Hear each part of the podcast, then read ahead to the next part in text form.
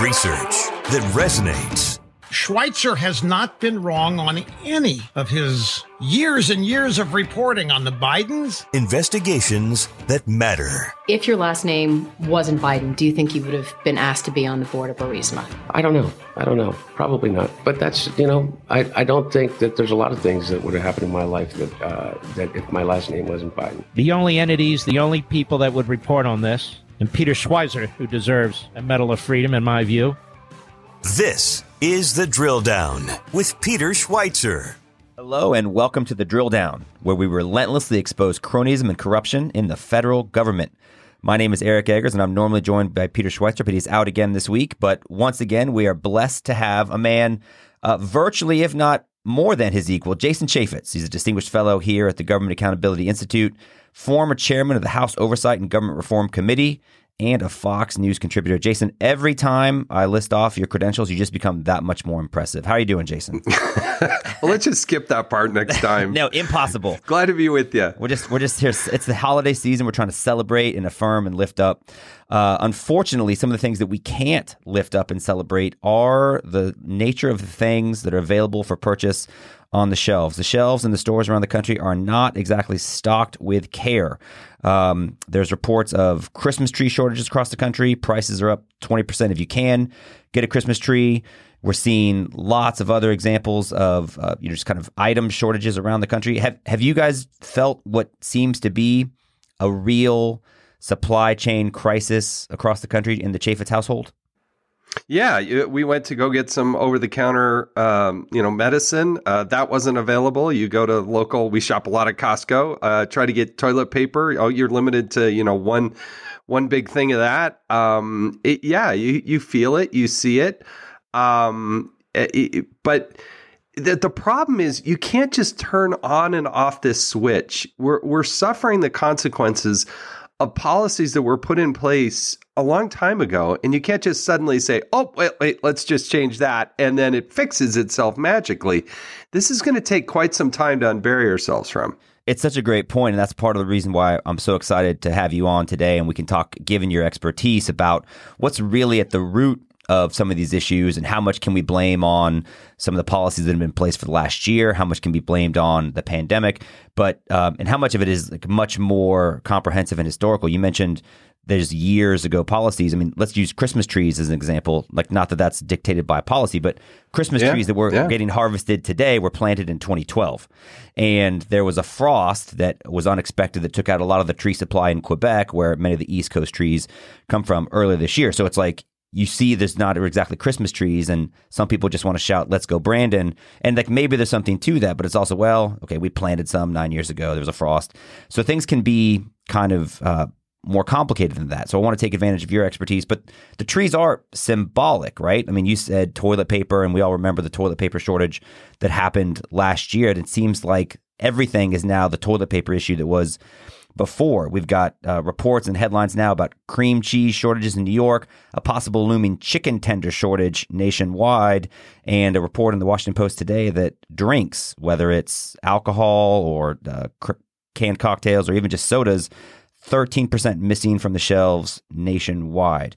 So, um, you know, as a former member of Congress and given your expert in government oversight, what do you feel like is really at the root? Like, what policies that took place years ago are the ones that we can't just switch on and off? Well, uh, uh, one of them is the workforce participation rate. I mean, we are literally have millions of less people in the workforce. And so all of a sudden, if you want to move goods, if somebody the business is going well and they want to ramp up the number of employees. Um, it, you it, you notice this at your own restaurant. You notice this at the checkout counter. Maybe when you go to your local grocery store, uh, when you go to a fast food restaurant and try to get some service there. Uh, these types of things you can't just suddenly when you have four to five million less workers than you did before. There's a consequence for the policies that were put into place. And and, and what, let me give you another just small example with Christmas trees out west. Um, where I reside, a lot of the Christmas trees come out of Washington and Oregon and, and Idaho. But we have a so much public land that when the environmentalists, these radical environmentalists and the Democrats lock up our ability to actually clean out and forage underneath the, the, the timber that needs to be cleared out, the dead timber, guess what? We have some of these raging forest fires. The biggest, most devastating forest fires happen on public lands. You can put up a map, public land, private land, and you'll see that the public land forest fires are far greater in number, severity, and then all of a sudden there's a consequence because guess what? We can't get the paper products that we need because so much this wood and timber has burned up along the way. So again, lots of consequences to policies that don't encourage workforce participation and other public policies that lock up and limit our ability to to actually build and grow and and develop things and extract minerals. When Joe Biden goes into office and suddenly on day two, literally day two, says we're not going to extract oil and gas and we're going to not do the leases up in Alaska and on public land states like Utah, Nevada, New Mexico, Wyoming and then gas is a dollar more per gallon a year later, uh, that's what happens. You know, I, I think everything you said is really important, and we'll talk about some of the stats about the labor shortage. But at the Government Accountability Institute, we investigate the overlap between you know private interests and public policy. And I'm just making a note to investigate whether or not the lack of desire to remove all the dead timber on public lands that led to the fires that caused the Christmas tree shortages were actually like lobbied for by the artificial Christmas tree lobby, right? They're like, okay, this is because big business for those guys. Right. Um, so you you mentioned the labor shortage. 4.3 million Americans quit their jobs in August, and that's the most that had ever happened since the Department of Labor started tracking the data in 2000. Um, the American Trucking Association said in 2019 that they knew that we're going to be short 60,000 drivers, and those shortages have only been exacerbated by everything that's happened with the economy and the vaccine mandates. In fact, as you know, yesterday the proposed vaccine mandate for federal contractors was just blocked by a judge, and the construction industry said that's actually a really good thing. We're short about 430,000 workers, and we think this is a big step to help us. So there's there's a lot of other policies that you noted that are contributing to the labor shortage, but not the least of which I think is some of the stimulus. What role do you think the $1.9 trillion stimulus that the Biden administration is overseeing is playing in the labor shortage as well? I, I, guess one of the metrics that just is stunning to me, if you think about it as a nation, the federal government now is spending more than one out of every four dollars. So, one out of every four dollars, more than 25% of our gross domestic product, is being spent by the federal government. And, and so when you look at the the number of people and the federal employees, these are regulators. These are regulators who wake up every day and figure out how they got to regulate something. And uh, look, uh, there's a role and a, a, responsibility for regulators, but they also have quotas and numbers and expectations. And con- the consequences on the small, medium, and large sized businesses, they got to deal with all these regulators that are suddenly up in their grill um, making life more difficult. It just, we put all of these incentives as a nation to not hire additional people because it makes it more difficult. And it, it's one of the scary things. If I'm foreshadowing the future, one of the things I'm concerned about in this Build Back Better bill that they're trying to push forward is the plus up at OSHA. OSHA is really the Trojan horse that gets in there to disrupt um, private businesses and really make life untenable. That you think inflation's bad now? Wait till these people start coming in and levying seven hundred thousand dollar fines. And you know it's crazy, and you probably know this, but one of the things I remember from research on this a few years ago, Congress is actually like exempt from most OSHA requirements. Like it's the only oh, of course. major employee, but it's no, but like really, like they create all yeah. these OSHA requirements. You have to, you know, everybody remembers the poster of the lady in the cast in the workroom. Like here's your OSHA stuff.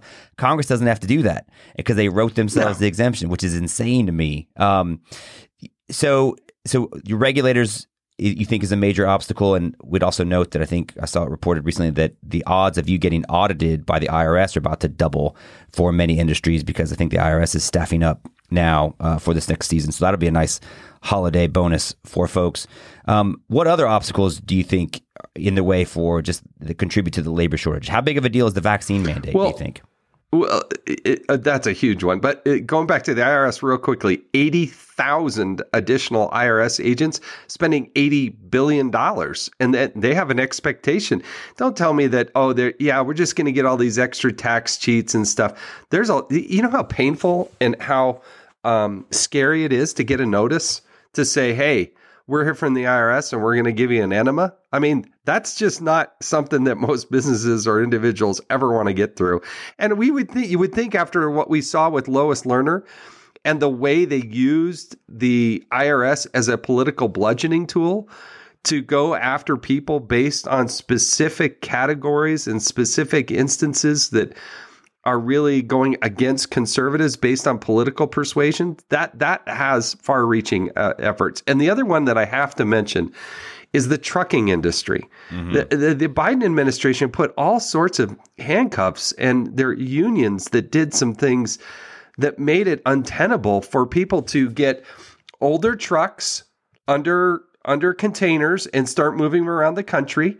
They put electronic monitoring in place so that these drivers had limitations on where they could go and how far they could go. And this is done in the name um, of public safety, right? They're saying, okay, we don't want to drive." all done in the name yeah. of public safety. I don't know what problem they think they were actually solving, um, and consequently, we get this huge backlog of of containers and ships that are coming in across the country. We don't have the warehousing because you can't get the permits in order to get the warehousing in order to get the goods to get on the truck to get to, I mean, it's just these things all have consequences. And and you have a federal government that generally just does not understand how private how how private business works. They just don't understand or appreciate it. Well, it's interesting to think through what you just said about. Let's just take the trucking and the shipping measures, for example, right? And I, I still, if you haven't mm-hmm. heard the episode we did last week when Jason shared a stat about how lax oversight is in terms of the importing of things via the shipping ports, uh, you should go back and listen to it because it's mind blowing.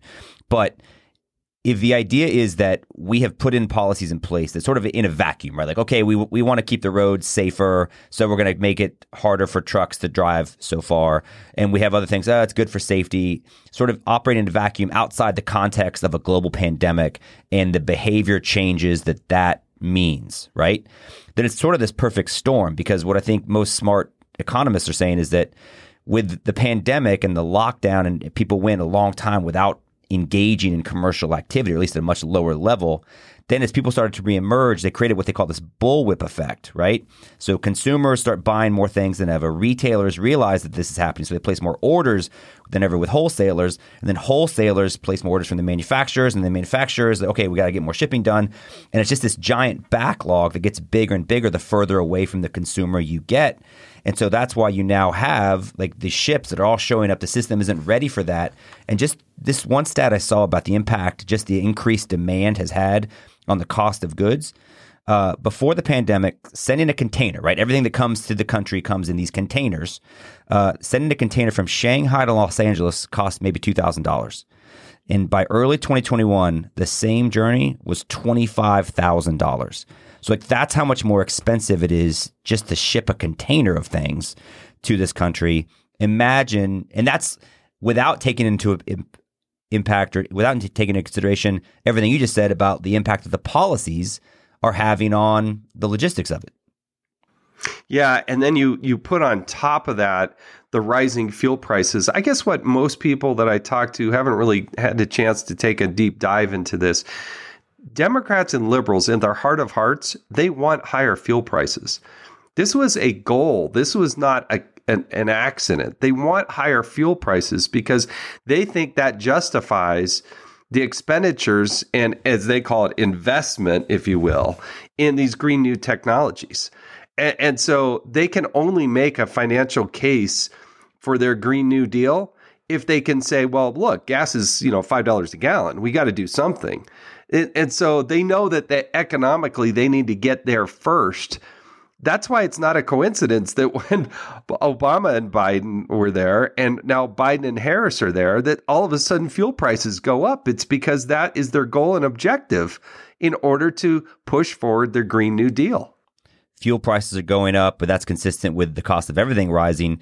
Inflation is up, the highest we've had in decades. I think inflation rate went up 6.2% recently, which I think alarmed a lot of people, Yeah. even the people that were saying previously that inflation is a good thing. Are you familiar with these people that say inflation is a good thing? Yeah, it's just transitory. It's just you know, it's it's a good thing. It, it, you won't even notice it. You know, it's I my favorite thing that the White House did is in the summer when they said that your your Fourth of July is sixteen cents less expensive than it was last year. Like they literally put out a graphic from the from the White House saying how cool that it was. Sixteen cents. Well, and you saw the graphic that showed like fuel prices were down like a cent, right? And they said, "Way to go!" Yes, I said- it's all about the scale Good of job. X- Thanks, Joe Biden. it's all about the Thanks, scale. Joe Biden. the y and the x-axis, man. Um, but Yeah. just put, but put some put some numbers on just how much more expensive things are. And by the way, I, I learned this recently um, by listening to a podcast from a guy that runs a restaurant. Have you noticed when you go into a restaurant now, a lot of the menus you they don't hand you physical menus anymore. You pull up the menu Yeah. the, via the QR code on your phone. So at first I thought, well, they're doing that because that's like a measure for health and like you know nobody's touching the menu, so it's it's making it more COVID friendly, as if not touching a menu will will decrease the level of COVID transmission possibility when you sit at a table across from Right. six other people. Right. Uh, but no, the real reason why they do these menus on the QR codes is because when your menu is digital, it's much easier for the restaurant to raise their prices sporadically, right? Without having to reprint all the menus. So it Yeah. allows for like dynamic, real time price increases. So if you wonder why things seem more expensive and why the, the menu digital, like those things go hand in hand. I thought it was really interesting. But uh, you know, Outback Steakhouse has said that their first price increase since 2019, uh, cost going to go up 10% next year. McDonald's has said prices are up 6%. So I mean, this is just an example. So Fourth of July cheaper, everything else more expensive. Yeah, it, and you know what? I, I, what I feel for are the people that are on fixed incomes, uh, lower, uh, you know, lower income people. This this is devastating to them. You know, you know, Pete Buttigieg the other day, uh, the transportation secretary, kind of flippantly said, "Well, you know." Go out and buy an electronic car, which is, you know, at sixty, seventy thousand dollars. Just buy an electronic car, then you don't have to worry about the price of gas. You know, most people are trying to figure out how to fill up their tank uh, uh, on the next go, the, next time they're at the gas station, and it, for him to just kind of flippantly say, "Well, go buy a sixty thousand dollar electronic, uh, you know, electronic vehicle," they are so tone deaf and out of touch with what a regular, you know, American is trying to go through. Let alone a young student or a, a newly married couple, you know, starting out in the world. I mean, you know, our our son and daughter in, law, um, they just had their first baby, but the prospects of them being able to buy a home uh, in California, they're like zero, and it and it's sad. Well, you're in Utah right now, but I just saw a video from the Fair Housing Alliance, the you know the government entity, and they said that actually where you live, the mountain region, the homes are up like 25 percent, and that's uh, Yeah. once again due to supply chain problems with the cost of you know just being able to get materials out there. So that's increased the cost of the. The, the, and the demand is massively high as well, so, right? So, um, congratulations on being a grandfather. Um, it sounds like you'll get the chance to a lot of time with your grandchild because they'll be living with you.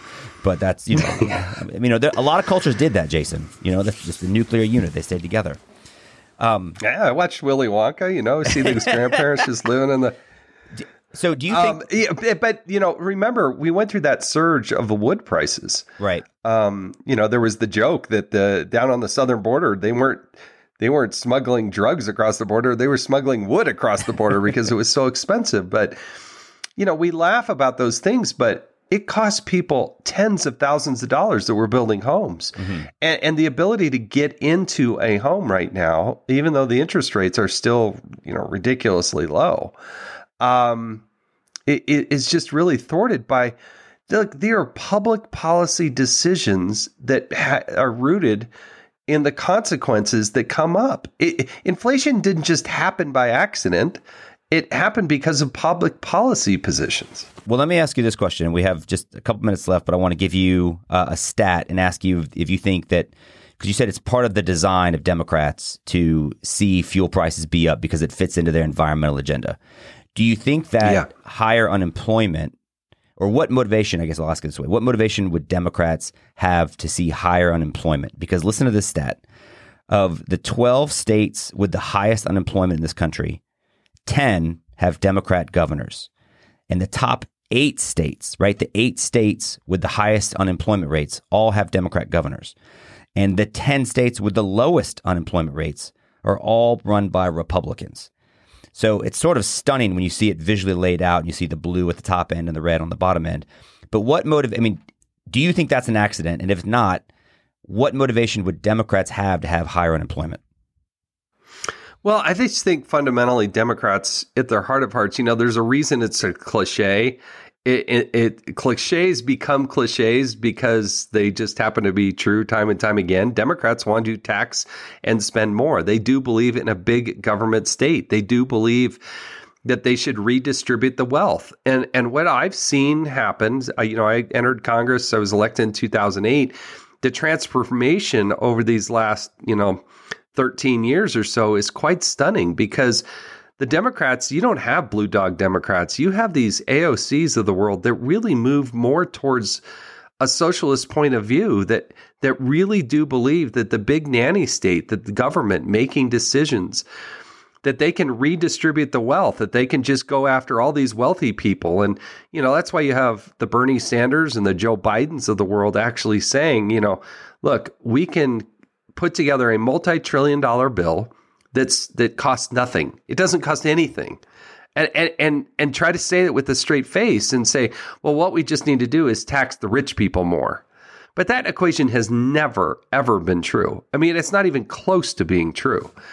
And so if you're going to do that and take all that money out of the private sector and you're going to pull it out of somebody's wallet and give it to somebody else via the government, their goal, I think, is they want more control, they want more power, and I don't think they mind having more people getting government handouts. To say that we're just going to suddenly make all of uh, college free and that we're just going to dismiss every bit of a student loan and make it free. And we're just going to dismiss all this, that, and the other. And oh, you can buy an electronic vehicle and we'll subsidize that. Essentially, you know, I think they want to get to the point where they give it to you for free. They haven't said that out loud, but that's where they're going. They want to give a twelve thousand five hundred dollar uh, credit for getting into an electronic vehicle. Well, uh, why? It's because they want more control. I think that's their motivation. I think that's the socialist way. And I don't think they mind having more people taking government handouts and doing things for free instead of doing the exact opposite. And I could give you 10 minutes of why you know freedom liberty and and you know and self-determination are are far superior but i think that's where they're t- trying to take this nation. Well i think that's why this is such an important moment here in this country as, as we sort of wrap up because I think what you're seeing now in some ways again it's a sort of a merging of the natural consequences when you had a population that had a pandemic and they were locked down so now you're seeing this surge in demand as a result of it but that's coupled with policies I mean even the Biden administration has come out and admitted that they gave too much money out right? I mean, they've even acknowledged that, yeah, the inflation that we're experiencing now and the labor shortage that's leading in part to and exacerbating the supply chain crisis, that's sort of our bad. Now, there's not too much they can do about it now, but then that's when economists say, well, yes, you're dealing with inflation, you're dealing with uh, supply chain crisis, but at least everybody's going to have a chance to open presents this year, and they wouldn't have had that chance last year. And so, like, you need to sort of just be okay with it. But I do think that people are getting a chance to see in real time and in real ways what consequences of some of these policies are, right? It's fine to give everybody money, but eventually, right, people need to be motivated. People need to be willing to engage in, in the process. That's actually, as we sort of end on, to me, a positive note. The best part about the inflation is that eventually things will get so expensive the people that aren't working and that lack of working that's leading to the supply chain crisis will can't afford to stay home so they'll have to go back to work and that will actually in turn ease some of the supply chain issues what do you think about that that's that. Uh, there's a great deal of optimism there, but I think what you see, I think what you will see is a rising crime rate. I think people will say, "I've got no choice. I, I I see no way out." I'm, and you know what? In California, I can just go steal something. They're not even going to arrest me, let alone charge me. And as long as I keep it less than nine hundred dollars, nobody's going to seem to much care. And I think that a lot of that is happening right now. But it's sad. That's avoidable. I, I don't I don't see that as a silver lining. I see that as a distress signal to say, no, you guys are taking this in a totally, absolutely wrong direction. And you asked earlier, and we didn't get a chance to ask it, and I know we're wrapping up here, but the mask mandate and the and and forcing people to get themselves injected with a, um, you, know, injected and then lose their job because of it. I mean, we're laying off firefighters and healthcare workers for goodness sake. Is the country really better off because we have less firefighters who decided that, hey, maybe the vaccine isn't for me? I don't know what the reason. I've, I've taken the vaccine. I think it's good, but it's not good for everybody necessarily. And so, yeah, I think I think the country recognizes that it's very much off track and that this is avoidable, that good economic sound policies in place and there are consequences and subversive things happening behind the scenes that are put in place because it helps these Democrats with their own personal radical green agenda. I, I really do believe that. Well, that's a heck of a stocking stuffer, Jason. You know, Merry Christmas, crimes up, crimes up. There's subversive forces actively working to control your life, and happy holidays from the drill down. Jason Chaffetz, uh, you're amazing. It's always good and informative to talk to you, if not maybe the most emotionally uplifting experience of the day. It's definitely one that I think feeds the mind and uh, strengthens the soul. So we thank you for your time, and we thank you, as always, for listening. If you've liked what you heard, please feel free to give us a review. A positive one would be ideal at thedrilldown.com. And uh, you can check out more episodes and more articles at that website or anywhere you get your podcasts. Thanks for listening.